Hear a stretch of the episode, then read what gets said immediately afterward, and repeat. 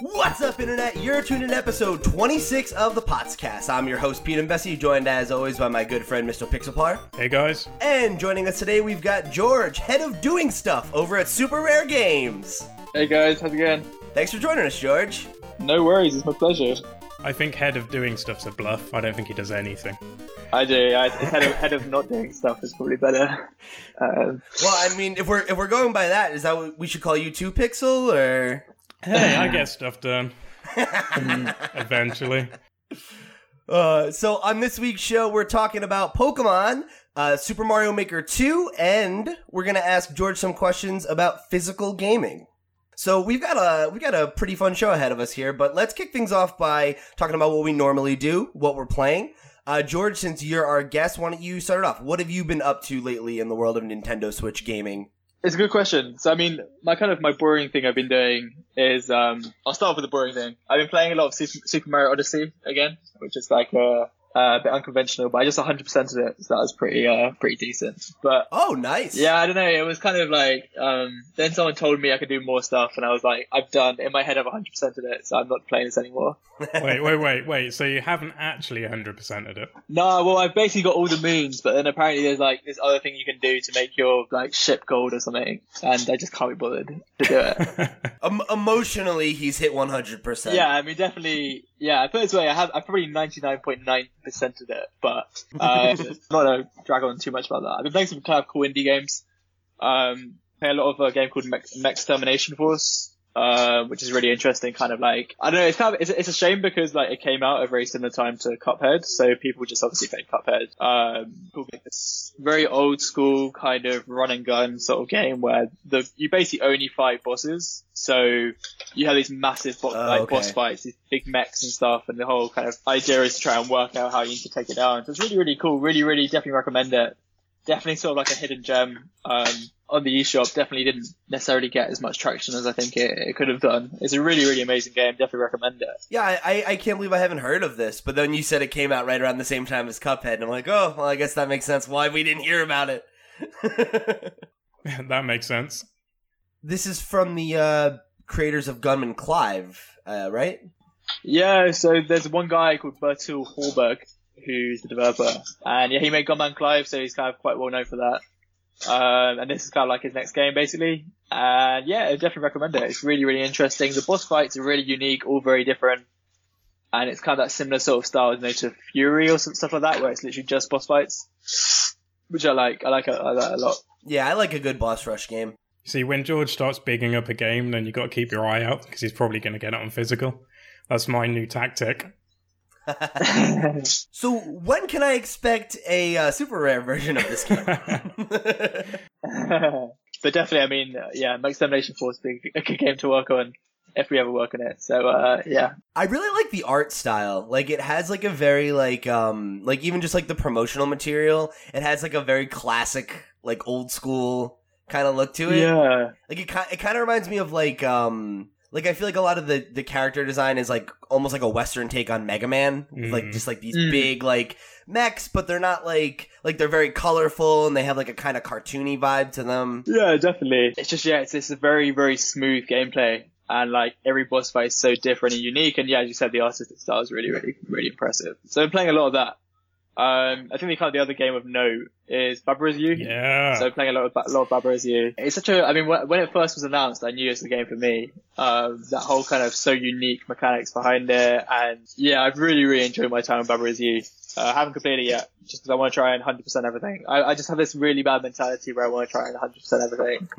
when I was talking to Steve, because I was playing it and talked to you guys about it like a few weeks ago, Steve kept asking me like, which approach did you take? Because the way I'm doing it is I'm going through and doing each level and going down the little side tracks before I go forward. Are you doing the same thing or are you skipping? Yeah, I'm the same. So I kind of have this really bad mentality where I have to complete everything in kind of like a set level, and yeah, I always do the side stuff before I kind of move on. And honestly, it's like it's ruined games for me just because you spend so much time trying to 100% something, and then you're like start doing something that's not fun, and then you're like I'm not having fun because I'm trying to grind this, and then I don't know the amount of games I don't finish because of that. I had a similar experience with a game called uh, Graceful Explosion Machine hmm where I tried to like S plus every level, and it just like it just destroyed me inside when I couldn't like 100% everything. Uh, So um, But Bad Bridge is amazing. Really, really obviously unique gameplay, very Nintendo esque sort of game. And uh, yeah, really enjoying that. Uh, it definitely kind of gets your brain working, which is uh, is good. Good change of pace. I was leaving you space to talk about the game that you love so much, Pixel. But if you're just going to create dead air, that's fine. I guess I'll continue on. we've we've talked about it like five episodes in a row. I swear every episode I'm like, yeah, I'm still playing Baba Is You. Yeah, well, I was gonna say, please. Uh, from how much we've talked about on this show, I figured yeah, I got to give you your platform to talk about it. You know, finally, there's another person who enjoys the game for you to talk with. True, but I haven't finished it yet, so I don't want to talk too much and spoil it for myself. well, so what have you been playing then this week, Pixel? Um, nothing really. Uh, I've had a bit of a, a games drought through just life, really, taking over everything.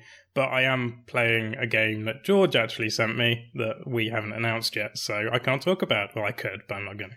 You could announce it right now. What better place than here on the show that I host? Give it the views, please. I'm begging you, man. No, no, we'll, we'll probably we'll probably announce that in a week or two, maybe. Yeah, it's, it's definitely been like a fun thing because um cool idea of basically just giving you a game and just doing just doing crazy stuff with it. I like loads of your pictures on uh, on Twitter, like it dressed up in various different costumes. Just tormenting people, you know. It's all, all good. Yeah.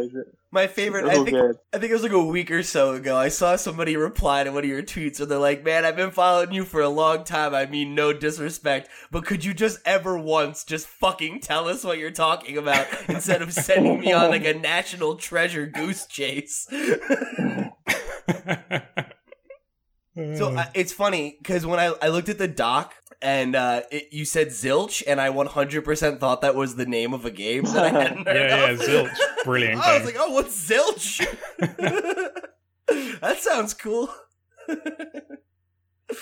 so uh, for myself, uh, I've been working on um, two games this week. I played uh, in the Tetris 99 event that they did, where the, we talked about it on the, la- the show last week, um, where they did that promo event where if you gained it was like a hundred points you had to earn mm-hmm. um, to unlock the uh, classic Game Boy skin. Uh, so I wanted to snag that. I went in and put a put a little bit more time into Tetris 99, and I really hope they do more of those events because I love that game, but um, I kind of need a little bit more carrot, you know, on the end of that stick to like get me to keep playing regularly. Mm-hmm. So like having um that event to be a part of, like I got in and shook off the rust and after like I unlocked it, I actually just kept playing for a while because you know I was having fun. So I feel like if they can keep you know replicating that and just giving us like dopey little in-game rewards, um, I think that's a smart way to go to keep people engaged with the game. It's interesting about Tetris 99 is that I actually bought online just for just for Tetris 99. Really? But yeah, literally, I I didn't own Nintendo Online until Tetris 99 came out, and then I've had it ever since um, which I guess is part of the goal, just to try and lure people in with that. Um, but yeah, really strong. I didn't play in the event. I haven't played in a while actually, but it's just super addictive. I find it, I find it really difficult. I'm I'm generally quite good at Tetris, but it's just I always feel I, have never never finished first place. I think I think I finished like fifth once.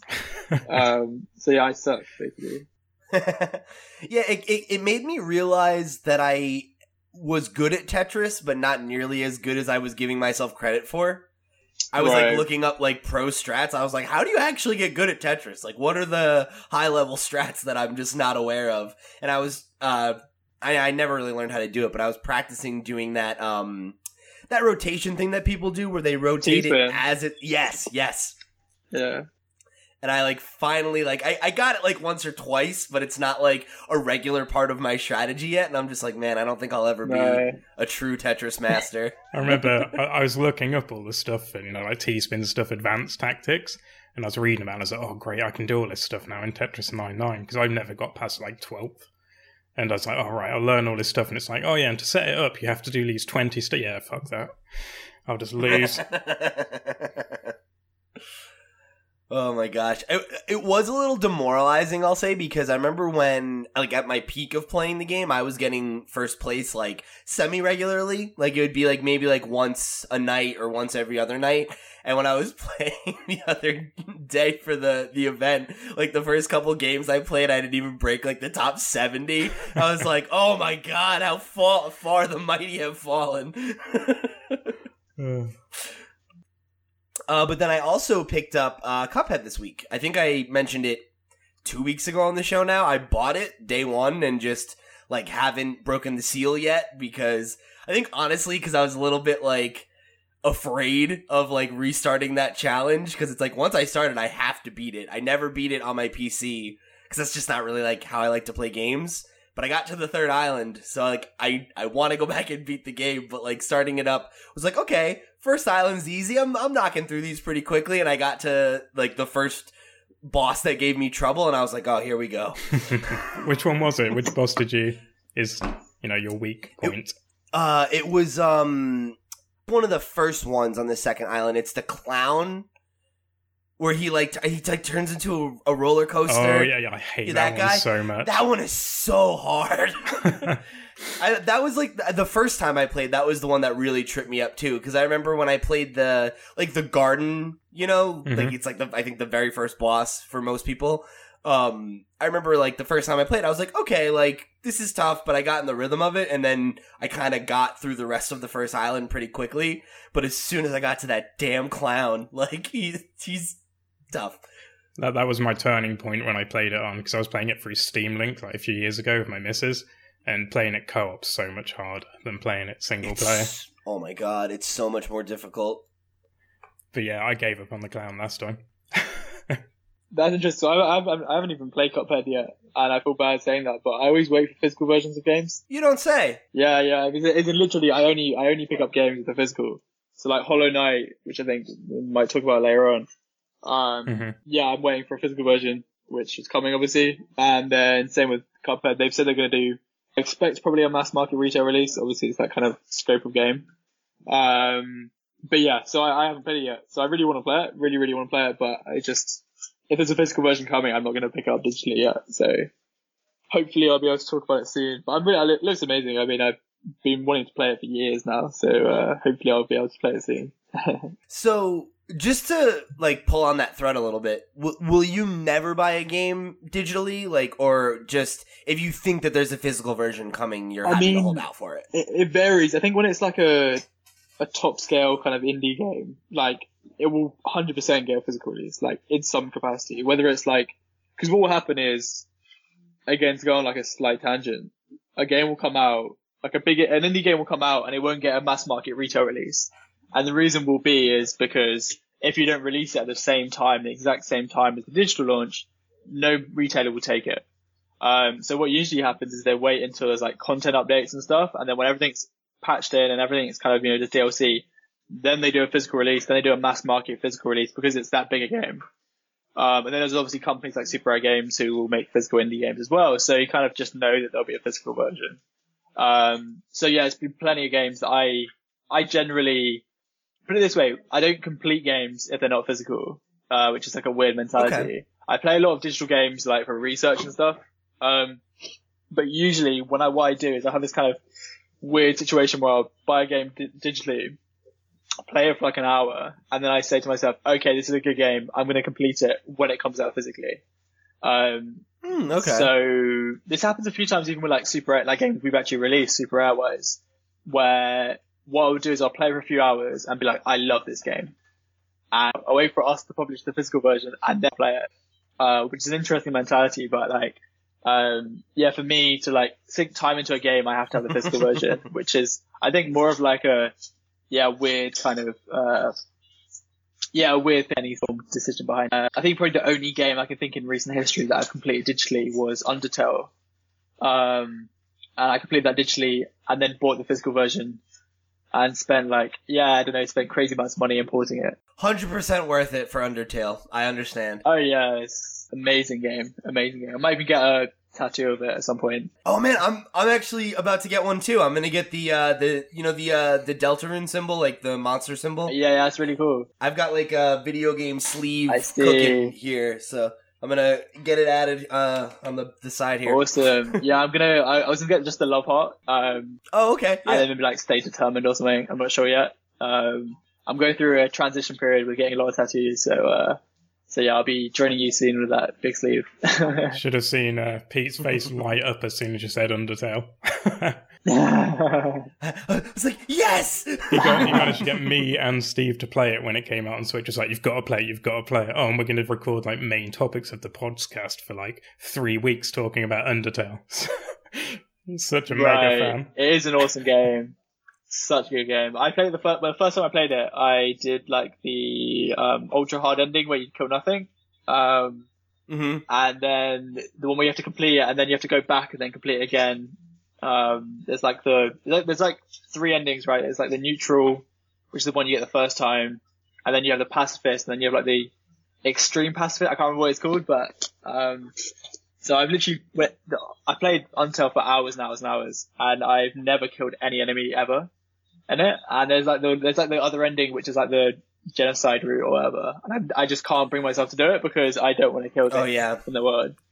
No, I- I would never do like I remember when we played it as soon as we were done Pixels like I think I might go do the genocide ending and see what it is and I'm like you're a fucking monster. How could you play through the game and get the ending to like where they talk about that whole experience Yeah, and yeah. to just be like, yeah, no, I want to go see what it's like. It's like you're a bad person. To be fair, to be fair, I think I only like you know saved one person in it when I played through my first run, just because you have to.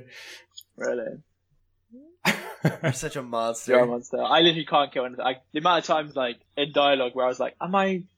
Like the, the amount of patience you need where an enemy will be literally telling you, like, "Kill me, kill me, like attack me, attack me," and they're like, "No, I'm not doing it." And there's so many like it's so difficult sometimes when you're trying to. I can't remember which boss fight it is. But um, I remember fighting him or whatever, and literally he'll be like, "Attack me, attack me, attack me," and I'm like, "I don't want to hurt you." but yeah, that's uh, I think you got good taste in games if you like Undertale. That's uh, appreciated. Ah, so do you. Thank you.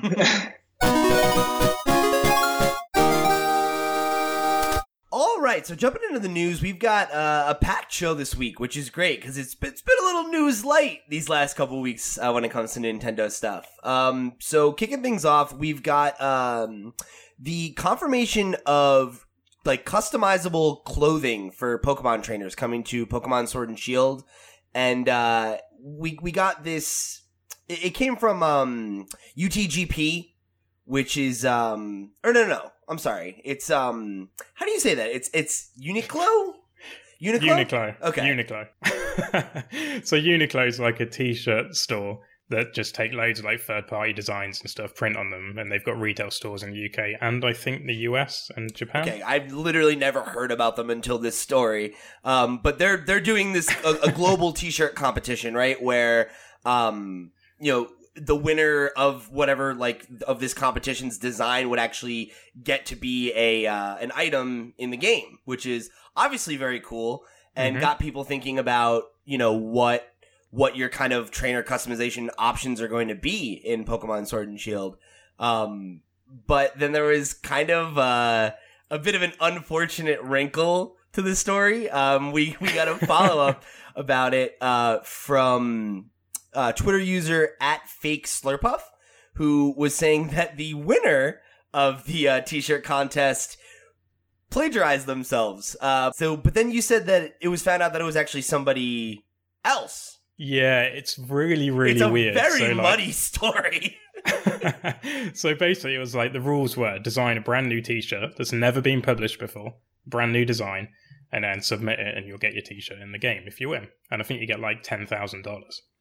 But the guy that's won it now, um, apparently, it's not one hundred percent sure, but he's either used a design he was selling in the past and submitted that, which was against the rules, or he's taken someone else's design tweaked it and then put it on the shirt and submitted that. Either way, he's technically broken the rules. but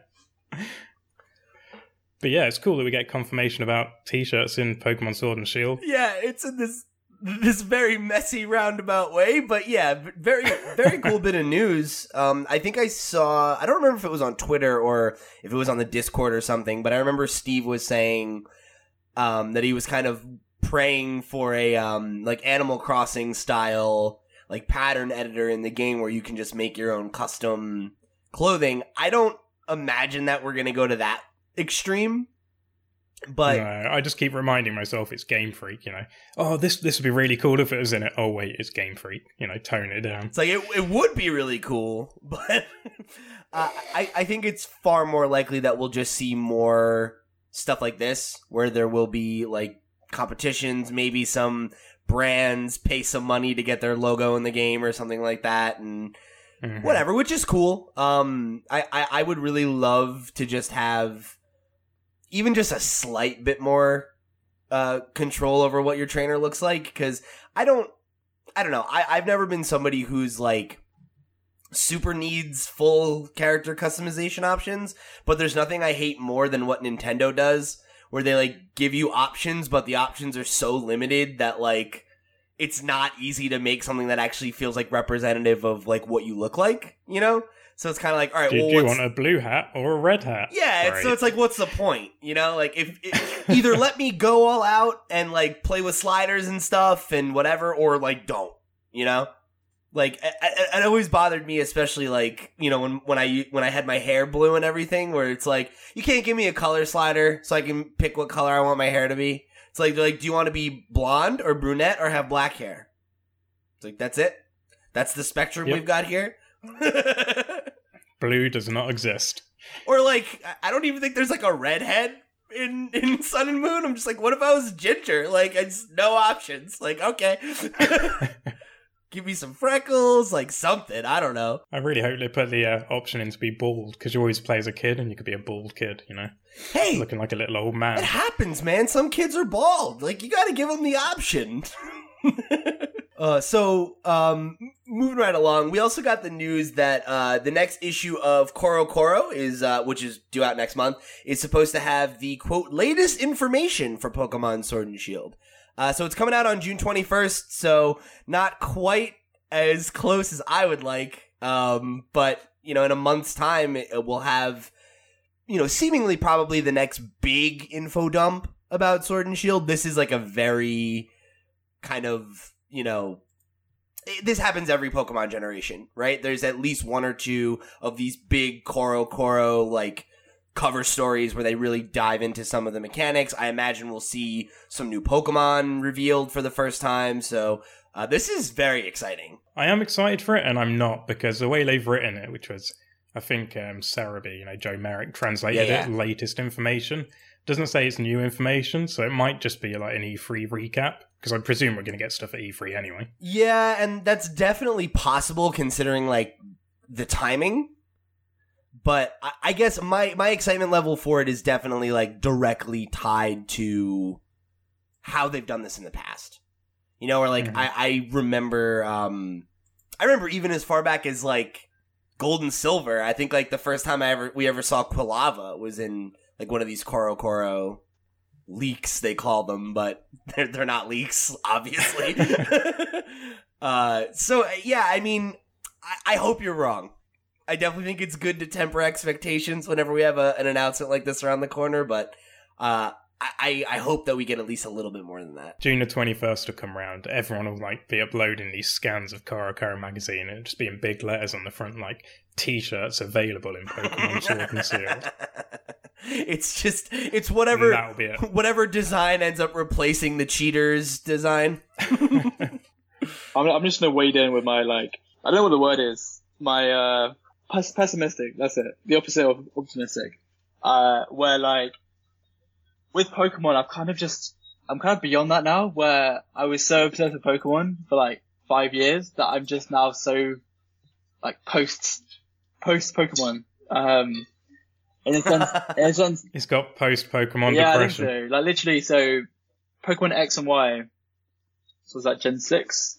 Um, Yes. I was obsessed with that generation where literally, you know, I played online competitively. I, you know, EV trained, IV bred. Like I literally spent like thousands of hours on that game. And I think ever since then I've just been so like, I don't know. I think, I think I've burnt myself out. I think I've, I've killed Pokemon for myself. Like the whole kind of competitive Pokemon thing is so fascinating. And I spent so much time, like, you know, lo- knowing all kind of the tiers and stuff, the OU, the UU, all these kind of different stuff spent, you know, ages and ages and ages studying Pokemon, understanding how to, you know, yeah, IV breed, which is like some, you know, super convoluted method. and um, It's deep. It's deep math. it is deep. It's really deep. Like I just loved it. I spent, you know, I remember spending maybe, you know, 50 hours trying to breed, you know, a shiny Greninja to have maximum IVs and stuff. Like I spent, you know, Mhm. ages doing this stuff. And then I think I've just got to the point now where, you know, since X and Y, I haven't completed a Pokemon game. And I'm just so, it's weird because competitive Pokemon was always kind of, for me, the interest. I wasn't really too fussed about the story because it's always relatively repetitive and it kind of bugged me that I'd have these Pokemon with really poor like EVs and IVs. And, um, for like a nerdy, nerdy person as myself, it was always kind of painful to have like, I don't know, yeah, even like natures and stuff. I'd have my Greninja with, you know, yeah, poor attack stats or whatever. Uh, oh, sorry, yeah, poor special attack stats and I don't know, a good defense, and it really annoyed me and stuff. So, um, so yeah, I don't know, I'm just disillusioned by it. So that's kind of why for the last two points I've kind of just been staying here, like, wading in my despair of how I'm, I no longer am infused by Pokemon. Uh, but yeah, that's, that's my fault, not, uh, not Game Freak or Nintendo or anyone else's fault. Are you not going to pick up Sword and Shield or Sword or Shield? I'll get both of them because I want them in my collection.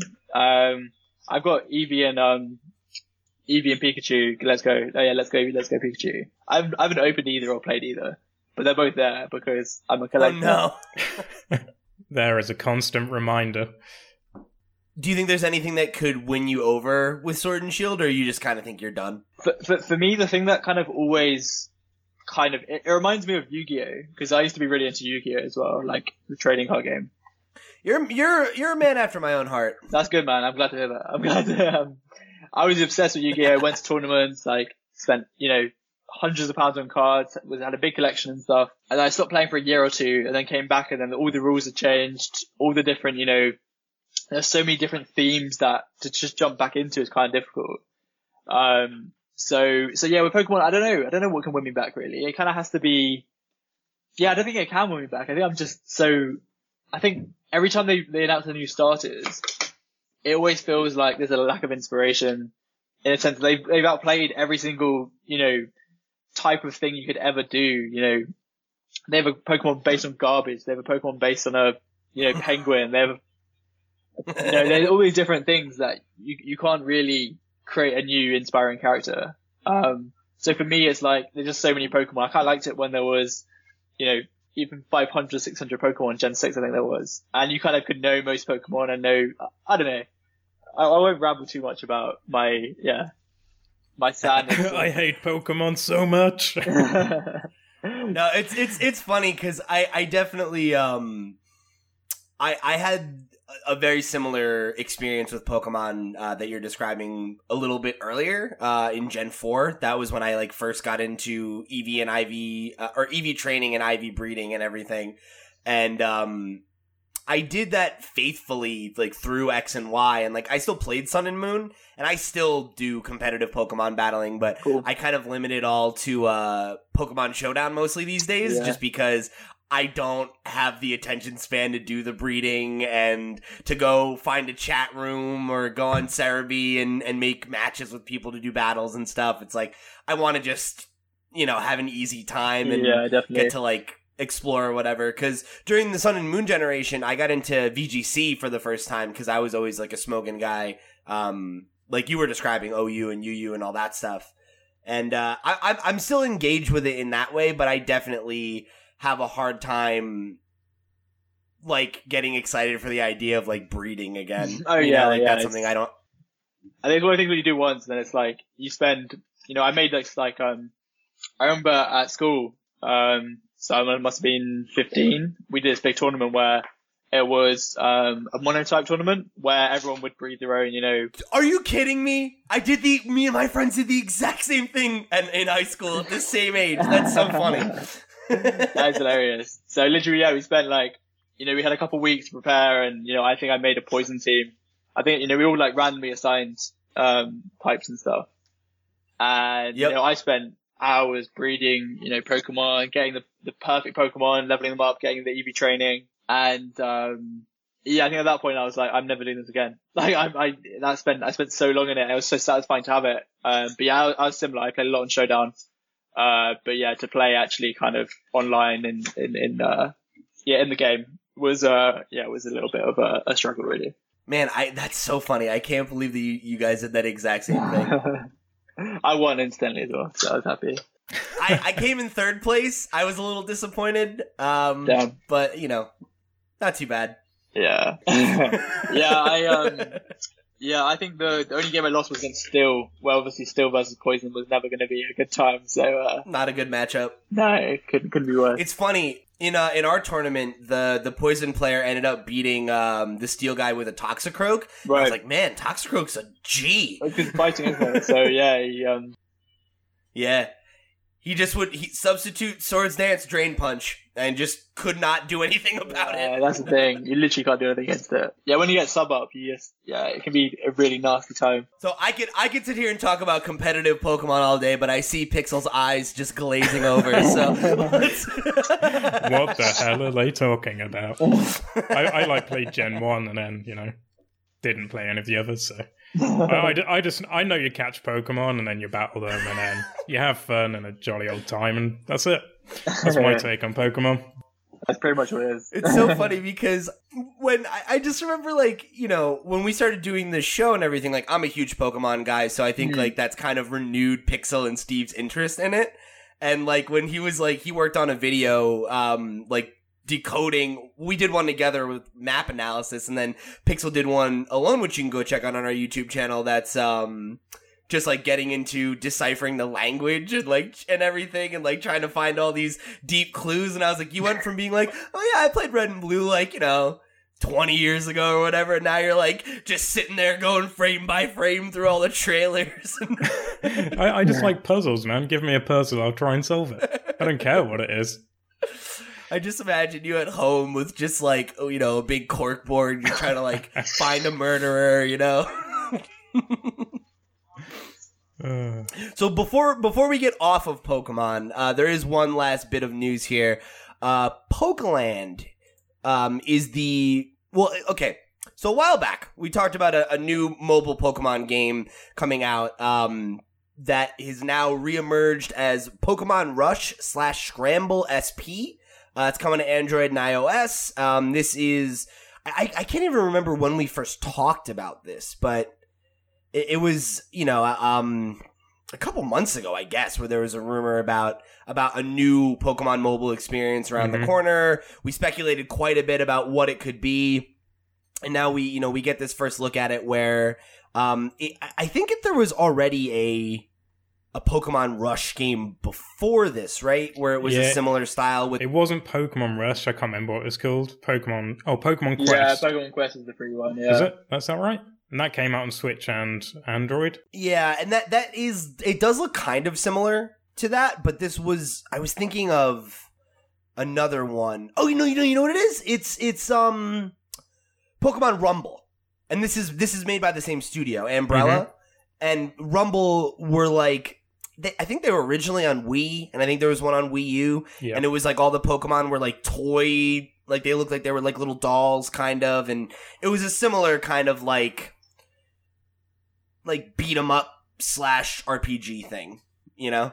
Um, so yeah, so th- this is like, it, it seems like it's very similar to Pokemon Quest and Pokemon uh, Rumble, where it's just kind of like you have a Pokemon that like you're you're going through these stages and kind of like beating a, a, a group of like you know lesser mook pokemon and getting a bunch of resources that you can use to upgrade your team and and you get ore which is i'm assuming going to be the currency that you use to upgrade things and buy new stuff for your base or whatever it is. So i mean it seems like a very traditional mobile game Mhm. experience with It's pokemon as even got skin. microtransactions. That's how traditional a mobile game it is. So I am not interested in this game at all, and will not play it. So, um, this if I have anything to say about it, this is the last time we'll talk about it. So remember, folks, write in and tell Pete all about it every week. Yeah, I mean, if you've got opinions on it, shoot, then I don't have to play it, and you can waste your time, and I'll just relay the message to the potsheads out there. Fine by me. Uh, so next up, this is a little piece of news um, that exists in, a, I think, a perfect Venn diagram of both of your interests. Uh, Fangamer has delayed the Hollow Knight physical retail release for Nintendo Switch and PS4, which I think we've talked about twice now, maybe. Which because Pixel's obviously very excited about this. Three, big- three times, I think, because first Three they, times. they cancelled their original deal, and then Fangamer got it, and now they've delayed it again. Right. yes. Okay. Um, so in the ongoing saga of people who just want to buy a physical copy of Hollow Knight, uh, we have another update that it has been delayed. The North American release is still on track for May 31st, uh, but for the, the rest of you uh, out in Europe, uh, you're gonna have to wait a little bit longer. Um, so I, it's un- unfortunate, Yeah. but you know it, it is still coming. Yeah, I'm gonna vent quickly about this because um, obviously I work in physical products, and one key thing that I have as like an ethos is we don't put something on sale until we have it in our hands. Mm-hmm. Um, we don't even announce it until we have it in our hands, and this is kind of a mentality that's been lost generally. Um, and the reason it's been lost is mainly for cash flow issues. You know, if we start taking pre-orders, then we know we've got enough money to safely buy the copies, and we can actually, you know, more correctly order them at the right amount of Sure. stuff. So I can kind of sympathize in some ways, but it's just generally, you know, when you're dealing with physical products, I don't know, when you announce a date, you should know, like, you know, we've got our next three or four games in production. Some of them are already in people's hands. Like, you know, yeah, Pixel has our 17th game, which hasn't even been announced yet. He's got it in our, in his hands. You know, we've got 5,000 copies sitting in our storeroom or 4,999 copies in our storeroom. Um, so yeah, you know, we're ready, always ready to go. So I kind of, I don't know, whenever something's like delayed or like there's a really massive pre-order on something, I kind of get a bit annoyed because it kind of is taking advantage slightly of consumers. Um, Yeah. I know, it kind of annoys me. But the other reason it annoys me is they announced the US version, so I bought the US version, and then they were like, oh yeah, by the way, we're doing it in Europe, like a few weeks later. So I was like, oh cool, thanks. I've just ordered the American version, spent a lot of money when I could have just waited for it, and I could have, you know, bought off Amazon and it would have come, you know, in a day when it's it's out and it'd be loads cheaper. So I don't know, I'm a bit annoyed by it, but I I did the same thing, but I emailed Fangamer and cancelled my order from them Did so you? that I could get it from. I think I got it from the game collection in the end. Um, but obviously now, Right. now I'm not going to get it for another month, so you'll probably get yours before mine anyway. Ah, fun times. And I, I just feel like it's a thing that, like, to your point, George, like, if they had just been a little clearer on the messaging, because, like, I don't mind companies, like, having pre orders to want to, to, like you said, just have a better idea of, like, what the gauge the interest level, how much do they need to print, like, totally understand that being the cost of business. But in the same breath, I feel like then make the announcement, hey, these are all the regions we're doing it in. Take the pre-orders, calculate how many you need to print, print them, then give us a release date. You know, don't tell us, oh, it's coming out yeah. here. Oh, we didn't make it. We didn't make it. We didn't. And I'm not gonna. I'm not gonna get bent out of shape about something like this. But it does. It feels bad, right? You're excited for it. You already slumped your money down, and now you got to wait a little bit longer, which is disappointing and could Yeah. probably have been avoided with just a little bit of, you know, be- better planning. And that's always the most frustrating thing is when it could have been avoided. Yeah. And that's the thing. I think so with physical products in general, there always will be delays. Like with Super Rare, there always will be like, for example, a game. I just got an email literally a second ago, uh, saying one of our games has been approved. This is like our 19th or 19th game, I think, um, been approved for production. And there was loads of delays with it, but the delays make no impact for us because we were so far ahead of schedule and we haven't committed to any timelines yet. So it kind of works quite well. Um, for me, what's cheeky about it, and probably the cheekiest thing about it is when you think about selling games, the the most money you're going to make from a physical release will be via direct consumer selling, i.e., you're selling directly from your website. So Fangamer would have made the most money from any sale placed on their website, which is the first kind of medium they had for you to buy games. Mhm. Um, whereas in the European stuff, obviously they're not selling a direct to consumer, so they're going to make a, a lot less money on each copy sold in Europe. So what they probably, they probably don't, I, I s- expect they did on purpose, which is announce the, the, the North American version, know that loads of European people will buy it. Um, sensible people like Pixel will cancel their orders. Unsensible people like me won't cancel their order. um, and they'll make more money from those versions. So it's kind of, I think that's probably the, the slightly deceiving, but, uh, but yeah, I guess it's the, the way of the world. I think what this. Are you look? Oh, good. No, go ahead, Pixel. I was just gonna make a stupid joke. no, go ahead then. I want to hear the stupid joke. I was just gonna say, I think what this story has shown me is that um, that joke business that I talked about a few episodes ago, Crazy Pete's uh, discount imports, is really there's Mhm. there's a future there. You know, I just buy up a bunch of these North American copies and sell them to unsuspecting Europeans. It's genius. Have you played Hollow Knight yet, George? Are you literally waiting for this physical release to come out? I know it's exactly the same category as what I was talking about earlier with um, Cuphead, where I know it's an amazing game. I appreciate it. I've watched loads of videos in it. I understand it. I understand why it's amazing. But I'm gonna wait because that's me. Oh, such a good game. Well, I guess unfortunately you'll have to wait just a little bit longer. exactly, exactly. So thanks for breaking the news to me. well, I'm glad I'm glad we could be here to support you through it. You know. It's very true. It's very very true. well, actually, no, it doesn't affect me because I've bought the American one, doesn't it? So uh, we're good. oh yeah, no, you're fine. so, uh, Pixel, to you, my condolences. Hey, I've got I've got it digital. I can replay it, replay it, and then when it finally arrives, I'll put it in its Finally. spot on the shelf, and I'll be like, ah, finally. All right, so our last items on the news list this week both come from the Super Mario Maker Direct, which happened last week. Um, in true Nintendo fashion, they announced and had a direct uh, the day after we recorded last week's show. so here we are playing catch up. Always seems to happen that way, doesn't it? They do on purpose, man. I swear it. They, I know, they know, they know. They're still mad at you for leaking uh, Pokemon Let's Go at this point, so they just go out of their way to just screw our, our production schedule. Which There's one guy working at Nintendo dedicated to screwing everything we do.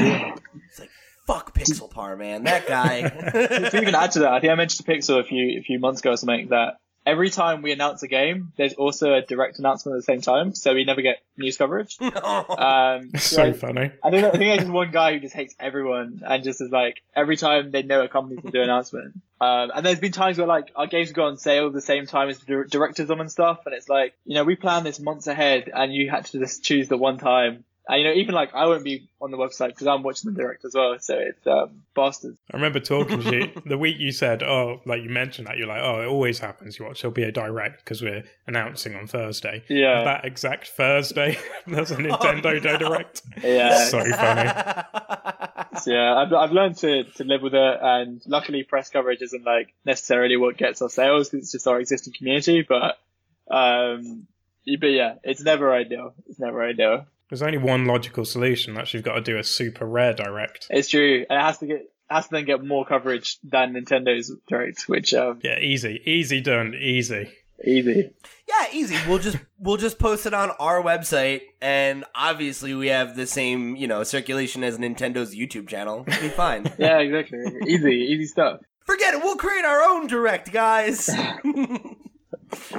all right. So uh, I don't. I don't feel like it's worth going through all of the things that they announced specifically at this point. The direct's been a week old. You either care about Super Mario Maker two and watched it or read the recap, or you don't. So I don't feel like it's worth it going line by line. Let's just talk about the direct as a whole. Um, what was to both of you? What was your excitement level for Super Mario Maker two prior to this direct and after this direct? I can answer this question very simply, which is um, I didn't watch it because I'm not interested. Um, There you go.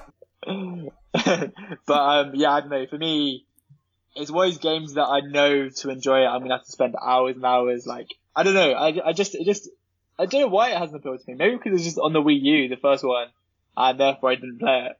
Um, even though I did play Wii U a little bit, I just just yeah, I didn't. I didn't. I don't, don't think I even had the first Mario Maker. I don't think I've ever played it. So um, for me, the Mario Maker 2 just, I don't know, I'm sure it'll be cool and I'll, I'll obviously buy it because I buy everything. Uh, it's whether I'll play it, which is uh, another question. But yeah, so I've looked at it. But just saying, so four player multiplayer sounds kind of interesting. Um, cause we've playing a lot actually of, uh, Hey, hey, hey! You're not allowed to skip ahead. So here's the thing. I How dare I, you I was very ahead? confused by this because I, I saw that we published an article about it after the fact, and I was like, didn't they show that in the direct?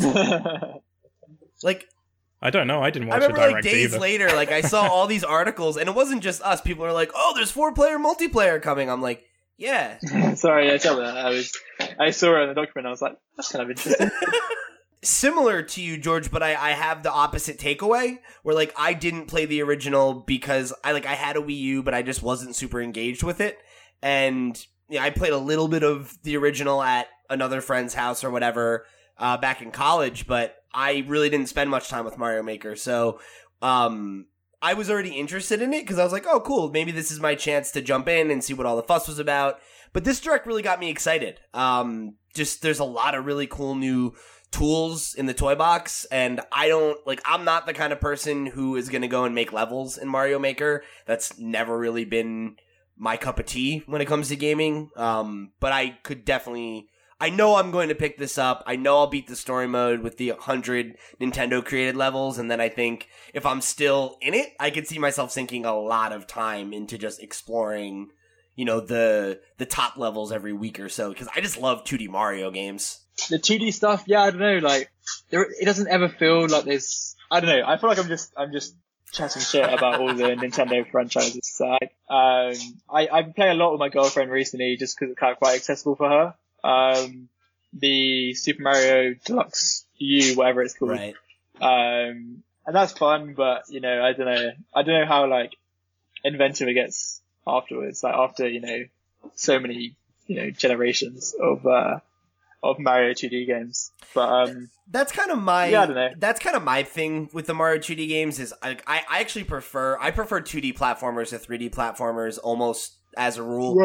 Um, but with Mario, I think that since the new Super Mario Bros. series on the DS, I feel like there hasn't been enough innovation uh, in in 2D Mario's, which is why I'm actually interested in Mario Maker, uh, just because it is you know like there are all the classic options, and it's kind of this ideally this never ending well of of creativity for these kinds of levels by seeing things you'd never see in a regular 2D Mario game, but still in that, you know, familiar formula and everything. So I, I, I like I totally get what you're saying. Um and I and I agree with it in terms of I think the mainline series, but I feel like the the kind of wild card of of the fan creation actually is like really like keeping me engaged with this where I'm like I, I feel like this could really scratch that itch for me in a way that yeah, a game really hasn't in a while because I enjoyed I played New Super Mario Bros. U when it was on Wii U and I liked it fine, but you know, I don't I don't feel like there's any 2D Mario game since like Mario Land that really really has um reached the caliber that the original four games do. I think I'll probably pick it up just so I can play those hundred levels. Because it's essentially a Mario game that you're getting, and and like a DIY build your own Mario situation. Yeah. Um, so I can build Pete. I can build Pete some really hellish courses and challenge him to complete them.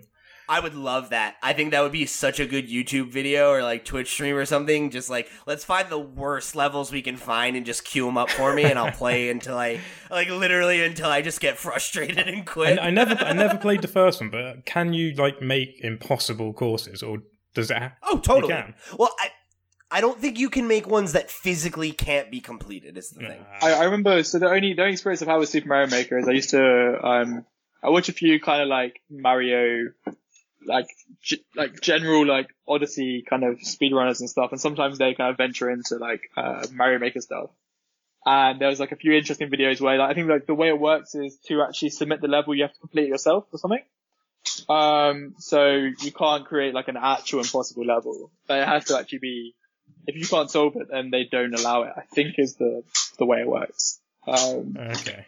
but I think there's loads of interesting videos where people try to make actually impossible levels where they can like trick it to actually being completing, but then no one else can. And there's a few really interesting theories where people try and like break it. Um, I think someone did it. I can't remember. But, um, but yeah, so you make really obviously difficult levels, but if if you can't complete it yourself, then it can't be can't be uploaded. I think. Oh man, I'll, I'll find a way, Pete. Well, I- I'll find a way. Well, the thing that you can do is I, you can totally cheese people where you can make it where it's like, oh, you can only advance if you have this item, but I'm gonna hide it in a hidden block somewhere Yeah. that's like not easily accessible. You have to know exactly where it is. Like, there's plenty of stuff you can do to make it like frustratingly difficult, even if it's not impossible, right? There's always a way. There's always a way. There's always a way.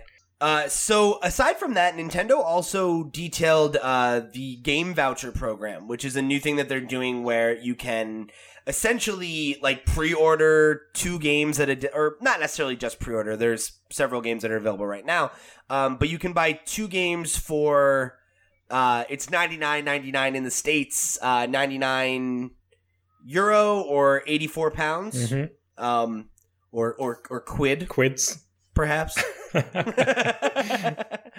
uh, so this is obviously like a, a, a pretty good savings. Like you know, in the states, you're saving about twenty bucks um, to get two of these games. Plus, you also get the added bonus of um, what is that? I think it's ten percent of the sales or whatever, five percent in in gold coins.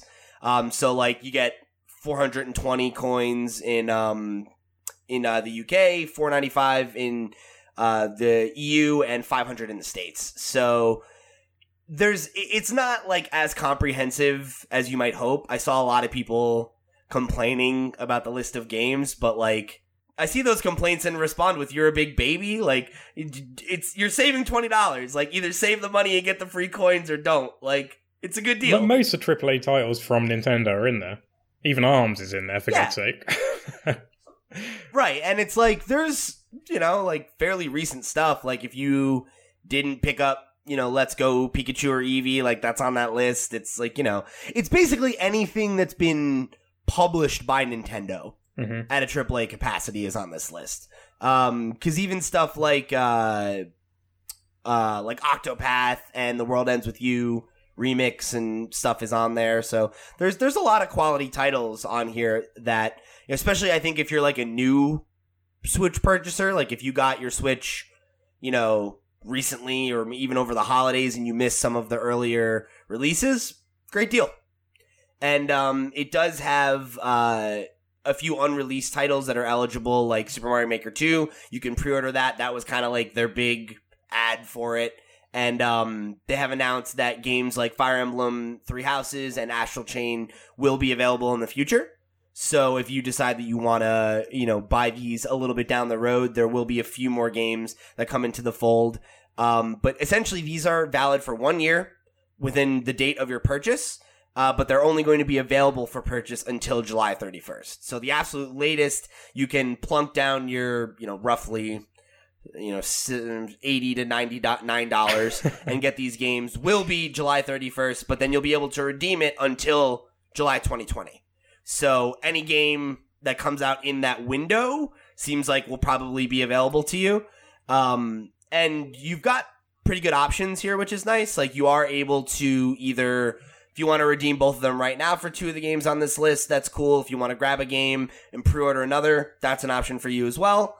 Uh, so I, I don't know. I, I think this is a, a pretty solid deal. Like if you if you are the kind of person who knows that you're going to buy a number of big Nintendo releases for the year or wants to fill in your backlog for something that you missed and you're saving a couple bucks, getting a couple gold coins, why not? The, the one piece of advice I'd give people that are going to buy the tickets is the list of AAA titles does contain a mix of like thirty nine ninety nine, forty nine ninety nine, and fifty nine ninety nine games. Yeah. Um, so I'd probably you know buy the fifty nine ninety nine ones only. Otherwise, you're not going to get the maximum discount. It'll kind of average out to be you know only like a five dollar or ten dollar saving. Yeah, which is, I mean, obviously, like money saved is money saved, Mhm. but try to be strategic with this one. See tears falling from George's eyes because we're talking about digital games. I know. I was gonna ask. I was like, so are, are either of you guys gonna get this? And George is like, no. no way. This If it's not physical, I don't want to. To be fair, in the UK, most of the games like ten to twenty quid cheaper physical anyway. So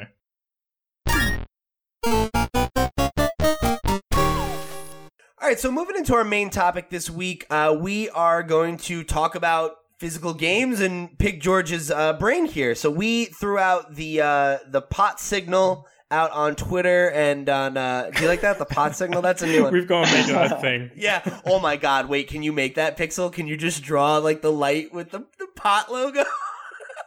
We're definitely going to have a uh, what? What did you call it? The, the pot, pot signal. like Pot like signal. Batman, the bat signal. Oh. we had to call out the pot terrible. sense. Uh, so we, we threw out the call to you guys on Twitter and over on our Discord, uh, which you can go join, um, and you should go join, um, to see what you guys wanted to ask George, and we got a, plenty of questions. So let's start with uh, the first one that we got. Uh, this one comes from at Super Rare Games, uh, and they ask, "Why is he so good looking?" So George, can you can you answer why are you so good looking? It's, it's a good question because that obviously wasn't me either. Um, I don't know who runs the Super Rare Twitter, but they've obviously got good, taste in men. I mean, I don't know. I, I, I feel like it says in your bio that it's run by at Super Rare George. It's really. Oh, no. Is there another? Is there another George at the There company? must or- be doppelganger somewhere. Oh, Um, okay. It's a very valid question, and it's uh, it's one that I ask myself every day as well. So it's I'm glad it's also on there. It's like how how did I get so good looking? Uh, so uh, we got um, one from at Big Fly Walking over on Twitter who asked, "Any chance of a Mega ZX Spectrum compilation in the future?" I'm sure this is a question you can definitely answer, right? Yeah, I mean, it's, it's I guess quite question like similar questions where kind of they'll say their favorite games on past consoles and stuff, and be like, can we do something with that? Obviously, there's the technical technical constraints to actually release like a game which isn't fun- like for, for us to work on a game, it needs to be running on Switch, which generally needs to be actually out and available to purchase digitally. Uh, but to like port a game from like an old old console is you know very difficult, and unless they're like completely remade and rebuilt, it's it's not possible. So generally, when we work on stuff, it, you know, it has to be available digitally. So the answer to that question is almost definitely not. so does, womp womp does that does that also answer this next question that came from Tisco at In G Smule? Uh, that's where I- that's how I'm going with it. In G Smule on Twitter says, "Can you make a GTA trilogy happen?" So you're telling me you can't you can't make a game happen? I mean, Not an obviously, option. Rockstar Rockstar want to work with us, so we've obviously got the license for that for these games. Um, it's uh, yeah. I mean, I'll be, yeah. It's it's it's highly possible. Is uh, how I'll leave it. You see, we're, we're actually on a video feed and the listeners can't see, but on the wall behind you, you've got this framed GTA trilogy Yeah. on Switch. So, you know, we should probably make people aware of that. That's game 17. Did we just confirm it? Yeah, we confirmed it. It's GTA trilogy. But yeah, we get we get sort of similar questions a lot. Like anything kind of AAA is so, so difficult to ever really convince because you know for them they're focused on the next big thing, and doing a physical release of an old game is not going to be much revenue for them. Um, it depends obviously like what scale. Like there's obviously smaller AAA companies that might be able to like be convinced, but it's very rare. It's super rare, even Is it- some is might it say. rare? Yeah. Very su- it'd be super rare. Yeah, uh, might do that. Uh, so our next question comes from uh, at kid underscore scrub over on Twitter, who asks, "What is something we customers probably overlook and or take for granted in this digital to limited physical business?" So is that what are we we customers? Yeah, what what do like we as customers overlook from your side of the business? Like, what are the things that we don't think about in terms of what it takes to get one of these games to print? Yeah, I thought. Yeah, sorry. Originally, I thought you meant like the Nintendo Wii, and I was like, what? I was, I was like, what do the Wii customers take for granted? Um, yeah, I mean, I think there's there's so much that goes into a physical release, like the actual manufacturing and the packaging and the sending of games. And I think sometimes people are like, why didn't you release this game? And it's like, well, because either they didn't want to, or like just to actually have conversations with them is, is difficult. People be like, oh, you know, why didn't you release? Yeah, why didn't you release Cuphead? And it's like, well, obviously, if we could release Cuphead, we would. yeah, we like we like money. We would definitely print Cuphead. Yeah, exactly. I think the probably people people miss is that there's so much that goes into the shipping. And you know, we can't offer very cheap shipping in you know instant times. We we, we do very very good stuff and we ship very quickly and you know sh- our shipping service is very very good. But people sometimes forget that we're not Amazon sort of thing. So, uh, how many people do work with you at Super Rare? It's a good question and it's a difficult one to answer because in terms of full-time employees, it's almost probably like just me. And then there's a few others like Lindsay who does our customer service. Um, again, is yeah, in a lot, in a lot of time as well. Our shipping team is very kind of like scalable in the sense that when we need shippers, they're kind of in and, um, so it's all kind of part-time stuff. Um, but I think that kind of plays into everyone's life as well. Like uh, everyone that does shipping and stuff, it kind of you know will be very busy, have a lot going on and stuff, and it kind of suits them quite well. Um, so it's a very difficult question to answer in terms of how big we are. We probably got like what, like maybe seven or eight, maybe nine people that are kind of in semi regularly. Uh, but in terms of people that are like in the office every day, it's basically just me. Um, so we are a very small. Well, I think that speaks volumes about what you're talking about, right? I wonder how many people realize that the team is that small and that you know um, yeah, you don't have a ton of full time support. no, and it kind of is um, a sentiment to to to kind of how efficient we've got that people wouldn't even realize that we're that small team. Yeah, yeah, absolutely. Uh, so this actually that t- goes into our next question really well. This comes from uh, at JP's Switch Mania, um, who asks, Oh yeah, he's a cool guy.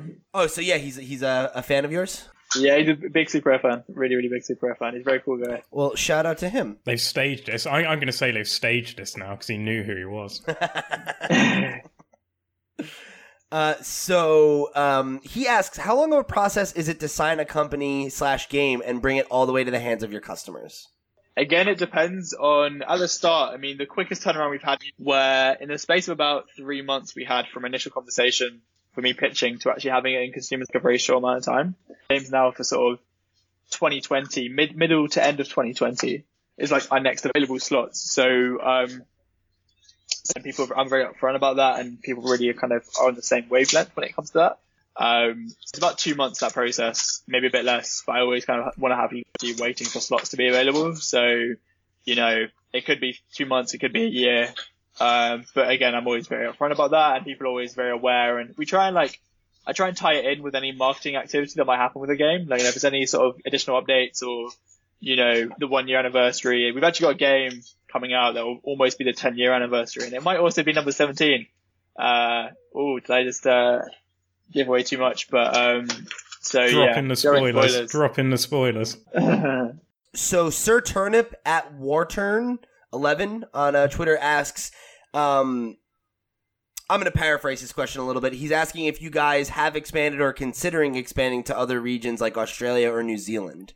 So it depends on like how you define necessarily scaling up. Um, we generally, so the way each region works is like Nintendo split into kind of separate companies and when you place an order, you're placing with different regions. Um, so we work, we order through Nintendo of Europe. You have a minimum order quantity with each region. They're almost be separate kind of standalone orders. So it's actually very difficult to manage that. So if I was, you know, placing orders with necessarily the Australian stuff and getting I think it's the off cloud. I think is the, the name of the, um, the like their age rating. I'd have to get that approved by them and then print with them. So it kind of, it becomes really convoluted. So we do ship to those regions and we do have customers in those regions, but to actually kind of step up and be in different regions is difficult because we probably need an office in that space and almost like run as a separate company. Um, the probably the biggest market we have is, um, America, North America. So if we did have an office there or something, that would result in again loads of complications because people are then buying either either the ESRB rating or they're buying the PEGI rating, and that process just becomes really difficult logistically. So, it's like I can pretty much guarantee that will only ever work kind of in the European space in terms of the actual manufacturing of the game, but we always will ship worldwide. Like it's 73 different countries we ship to, so. Um, so yeah, that will always, will always be worldwide in that sense, but in terms of the actual manufacturing, it will always be Europe. Uh, so this one actually comes from our uh, our Discord channel uh, from Ram, who is I uh, one of our patrons over on uh, loop or patreon.com slash lootpots. I almost said lootpots.com slash Patreon, Plug, which is plug, probably plug, plug, plug, plug. that's probably a link we should set up. um, but yeah, so uh, shout out to Ram, and um, they asked what game so far has presented the biggest challenge in obtaining the rights to distribution. What sort of qualms do some developers have for you allowing to just to just to distribute for them? Excuse me, and how do you manage that? Really good question. So it comes into a few different categories. So when we work with really small indie studios, firstly, they're, they're so small that you talk to the main person or the main people and you pitch the idea and generally they're going to be ready for it because it's kind of, for them, it's extra re- revenue stream. It's an extra kind of item to have in their collection and sort of be proud of and be like, you know, immortalize their game as a physical version. So generally indie studios are always going to be up for it. Um, unless they've got other offers and it kind of becomes a case of, you know, picking and choosing the right deal for them. So generally, indie studios are very easy to work with in that sense to actually pitch, and they don't have too many qualms about things. With bigger companies, you then have different kind of issues that come. So, for example, with Worms, Worms, which wasn't a difficult thing to work with, but a difficult one in terms of that's a big IP which has, you know, when we're making stuff with it, it has to be consistent with their themes to make sure that, you know, they're a very big company, Team 17, who made Worms and published it. So there's a lot more hoops you need to jump through in that sense. Um, the other, the, the two ones that jump out in terms of being like our biggest releases in terms of the size of the studios and also the scope of the game is Snake Pass and Worms.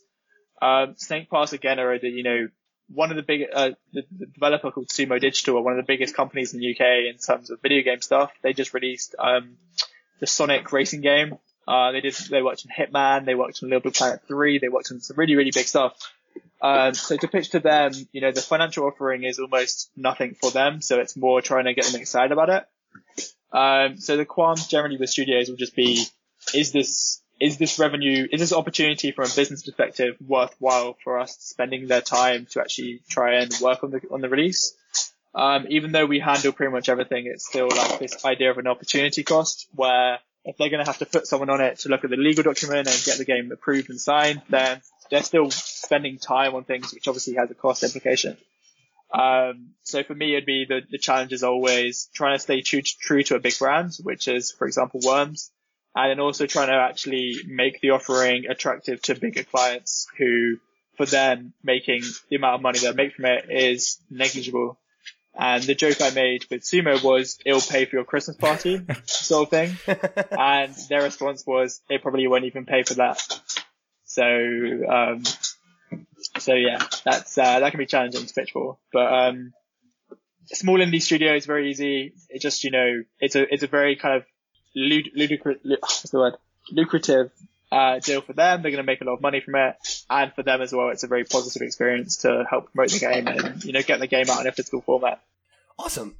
Uh, so we're wrapping up here. I've got two more for you. This was uh, the last one I've got from Twitter. This comes from at the only Hawks with an X. Very very '90s extreme. Uh, will you restock any of your previous physical releases? It's a question we get asked a lot as well, and unfortunately not. Um, for me, I did a, I did a talk at university recently, and my kind of big thing that I was trying to promote was that the brand is the most important thing. And we could probably easily print a thousand copies of every single game we release and sell them, but for me, it's the brand is very important, and the core ethos of what we're trying to do is make it viable for indies to sell their games physically. And if we printed to demand, if we print as many copies as we could, it becomes that value, that inherent value of products gets lost. And you know, we wouldn't be able to, you know, if we were selling games as many as we could, we could only probably sell it games for the same price as they sell digitally. Mm. And at that price point, you, there's no margin after the cost of goods. So to actually make it viable, you have to try and make it exclusive somehow. And the way we do that is by printing, you know, a one, one time print and then it's gone forever and then we move on to the next game. So for us, there'll be a few logistical issues. If we started printing any copies of, you know, our old games, then it means that from a warehouse perspective and from like a, a, mindset perspective, we have to be focused on all the different releases at one time. Whereas at the moment, you know, we ship Earthlock, which is our latest game, it's shipping at the moment. And when that's gone, Earthlock's done and we kind of then move on to the next project. So from a very small company, it's very important that we're kind of focused on the next thing. Um, and make sure our resources aren't, you know, spread too thinly. Um, and then again, it's the whole idea of the exclusivity of our brand is very important to us. So if we kind of, a lot of people bought the games knowing that they're rare and obviously people will miss out and that's always unfortunate and not something that I'm ever too, too happy about and proud about. But for us, we have to be able to have a, an advantage to what we're doing in terms of from a consumer perspective. So it's very important that we have that level of exclusivity. Yeah, absolutely. Um, I think anybody who remembers the amiibo craze can understand the the collector's mentality, right? Like part of the appeal is getting something that's you know that's that's limited. Oh, 100%. 100%. Uh, okay, so our last two questions today uh, come from a regular listener of the show, uh, Mr. Asobi, over in our Discord uh, channel, which again you should come join and hang out with uh, all the pots heads. Give me an invite, and I'll 100. We will definitely do so. Um, so uh, he asks, my question would be: Is he afraid that the demand for physical games would one day die out? And what would they do if game consoles stopped supporting physical games and went digital only? It's kind of like foreshadowing kind of like what keeps me up at night, which is good. It, well, yeah, I think it's um it's my deepest, darkest uh, nightmare. So physical products will will categorically die out. Like there's no I'm, I there's no doubt about that. And um the the best trying like the best comparative is with the with the music industry, it's become super digital and very very small. I did I think I did some percentages recently. I think it was like 80% of global music revenue comes from digital media slash streaming, and that's revenue. So a lot of the money that's actually the profit coming from from physical media will be really low because obviously you have cost of goods and time associated with that. Um, physical media will die out because there will be consoles that don't support physical media, and that's purely out of convenience. And when streaming becomes a viable option, that will become the normal. Um, physical media will die out. That's that, that's that's the thing, and hopefully, I'm probably estimating it sort of 10 to 20 years before that happens. So I'm kind of not too concerned by that. Um, in terms of the business, hopefully at that point we'll be big enough that we can do other things and have other ventures and it'll be interesting. Um, if we're, yeah, if we're even there at that point. Um, what was the other part of the question? Sorry, that was. Uh, yeah. Then the the other part was, what would you do if game consoles stopped supporting physical physical games and went digital only? So I guess, do you have any thoughts on what what that pivot would be? Yeah, I mean, pivot generally will be. I think there always will be an appeal for physical media. There's there's no doubt about that. There always will be people out there that want to buy stuff physically, and you know, vinyl records kind of shown that with the music music industry, where there's been a kind of pivot in that way. Sure. The difference with the music industry is that a record player will always be a record player, whereas the latest console will always be the latest console, and that will change. So, for example, there will eventually not support the Switch, for example, and there won't be physical media that you can print for the Switch. So that kind of dies with that sort of thing. So you can't like with a vinyl record, you can always print vinyl records, and they can always be, you know, played worldwide uh, by any record player. Um, so, so yeah, what would we do? I mean, merchandise is a big one, obviously, creating like memorabilia to do with games, which is kind of a big thing with games anyway. Um, that for me isn't as an attractive kind of. I wouldn't be as enthused by that as actual physical gaming stuff, but it is an idea. Um, and any sort of physical products can work with that. The other kind of way is we can become a traditional publisher and just, you know, publish games in that sense and try and have like themes in our games that are inherently rare or have some sort of scarcity built into that. Um, so I think that's the two different pivots. A traditional games publisher and then also, you know, merchandise similar to sort of what Fangamer do or, you know, Numskull in the UK. Um, that's probably the other way we pivot. Kind of similar to um, what? Uh, are you familiar with IndieBox? Yeah, yeah. It's yeah. kind of similar. Where like since it's all like Steam codes and stuff, like you know, it's like the physical box and still getting that package, having the book to flip through and all that stuff. I think people are always going to want that, even if there isn't a cart that you Yeah. need to play the software. Definitely. I think I think the cart is kind of gonna kill a lot of people's interest, but there's always gonna be people interested in, yeah, you know, the art book associated with this game that you love and all these different stuff that go with it. So that will always be there. And always, yeah, some sort of way of kind of celebrating a release that you really like is always gonna be there. Um, uh, but yeah, physical cartridges will die out and physical media generally will die out. But hopefully by the time that happens, um, I'm retired and um, chilling, so it'll be fine. Playing all those games you've got. Chilling on a beach somewhere. Do it. I've got two questions for you that I've thought up and I want to know the answers to. Wait, wait, let me let me ask Asobi's very last question. Pixel. Oh, we have another one. Sorry. This is la- it was it was like he gave us like a two parter for the first one. This is a fun one. So before you know physical games die out, are there any specific games that you would love to do a, a limited re- uh, release for? So just take anything out of the like any constraints off the table. If you guys could do any game, what would be the game? So I mean, Advance Wars is Cool. a big one for me. Like that would be amazing. I'm a big fan of that pick. I'm going to sneak my questions in now. All right, go ahead, buddy. So you've just released your first collector's edition for Earthlock, right? How many games coming up are you going to be doing collector's editions for? How many have you got in the works? So with collector's editions, I don't want to do them too frequently, and my kind of mentality towards it was to try and create a really big box with loads of really cool stuff in it, and try and create something that super fans of the game would love. With that in mind, we're a very small team. I think so. We always want to make sure that we create each product amazingly well and to really high quality. Um, maybe one more this year. It's always very infrequent because I don't want people to have to spend a lot of money on our website. That's very important to me. Um, So yeah, probably one more this year, and then probably a couple next year Okay. as well. Nice. And my final question is because you Yeah. mentioned earlier you've already kind of got games lined up until mid 2020, so you obviously know what they are. Can you give us, like, can you describe the next five games? Can you describe each game in one word? In one word, that's that's a really good one. So going through 17 to like 22, you got to describe each game you're going to release in one single word. That's really good. That's a really good question. So 17, I'm gonna go clunky. Clunky, all right? You, you know what 17 is, so I don't know. Can you see that? I know what 17 is, so Yeah. that makes sense to me. Yeah. Okay. Cool. 18, gory. okay. Okay. Gory. All right. Um, 19, cute. 20, um, intense. Intense. 21, uh, heartfelt. Okay. Uh, 22, uh, funny. There we go. There we Cute, go. heartfelt, and funny all definitely appeal to me. So I'm okay. Do they? You have my attention. So you want to give me your credit card details and I'll ship them when they're ready. those, those games. Just give me a switch box with cute written on the front. There you. Yeah, exactly. Perfect.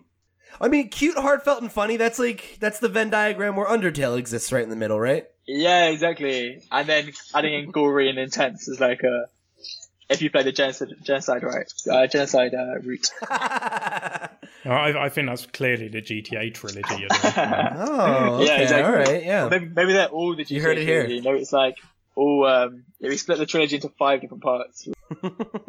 good questions. That's some really good questions in there. I always like it when there's interesting stuff I haven't been asked before because I usually get a very similar question. Yeah, so big thank you to all the potheads out there on Twitter and our Discord channel who uh, who sent in their questions. Remember, if you listeners at home uh, want to get your questions read on the show, you can try writing into us at potscast at lootpots.com, but then you have to get past Pixel. So really the best way is to just hit me up on Twitter at loud underscore Pete or go visit uh, us on our, at our Discord channel, which I've plugged I think three times already, but go check out our Discord channel. It's really great. One of us. One of yeah, us. come uh, come join the squad. Um, and you know, if you want to get access to our uh, super exclusive uh, channel, you can go support us over on Patreon and uh, secure yourself a number of other goodies, like our After Dark Pots uh, podcast, which comes out once a week now on Mondays generally, uh, and you can hear um, you know me and Pixel and Steve and. Uh, sometimes guests talk about everything from why American cheese is actually cheese to uh, Cockney slang to talking about how Hershey's Kisses taste like burps, apparently. So it's a great show, and it's well worth your time and uh, your money, we think. So we would appreciate it if you'd head over to our Patreon and give us your support. And remember, if you don't have any money to throw away and you want to support the show, you can do so by giving us a like on your podcast platform of choice, uh, visiting us, and subscribing to us over on YouTube or Twitch. Um, you, guys know how to internet. You share the show. You go follow us in all the places. You go to Twitter and follow at Lootpots. It'll be a good time. Uh, so big thanks again to George for joining us. Uh, this was a blast. Hope we can have you again on soon. Uh, maybe um, when uh, Yeah, definitely. yeah, maybe um, after 17 comes out, we can have you back on to talk about it. Definitely talk, talk about clunky. okay. You can see us on Instagram, Twitter, Facebook. Um, it's all Super Rare Games. That's uh, all our handles. So uh, yeah, come and come and say hi. we should have links in the description down below as well. Awesome. Awesome. Uh, so yeah, thanks again, George, and uh, it's been a great time. We will catch you guys next week for another episode of the Potscast.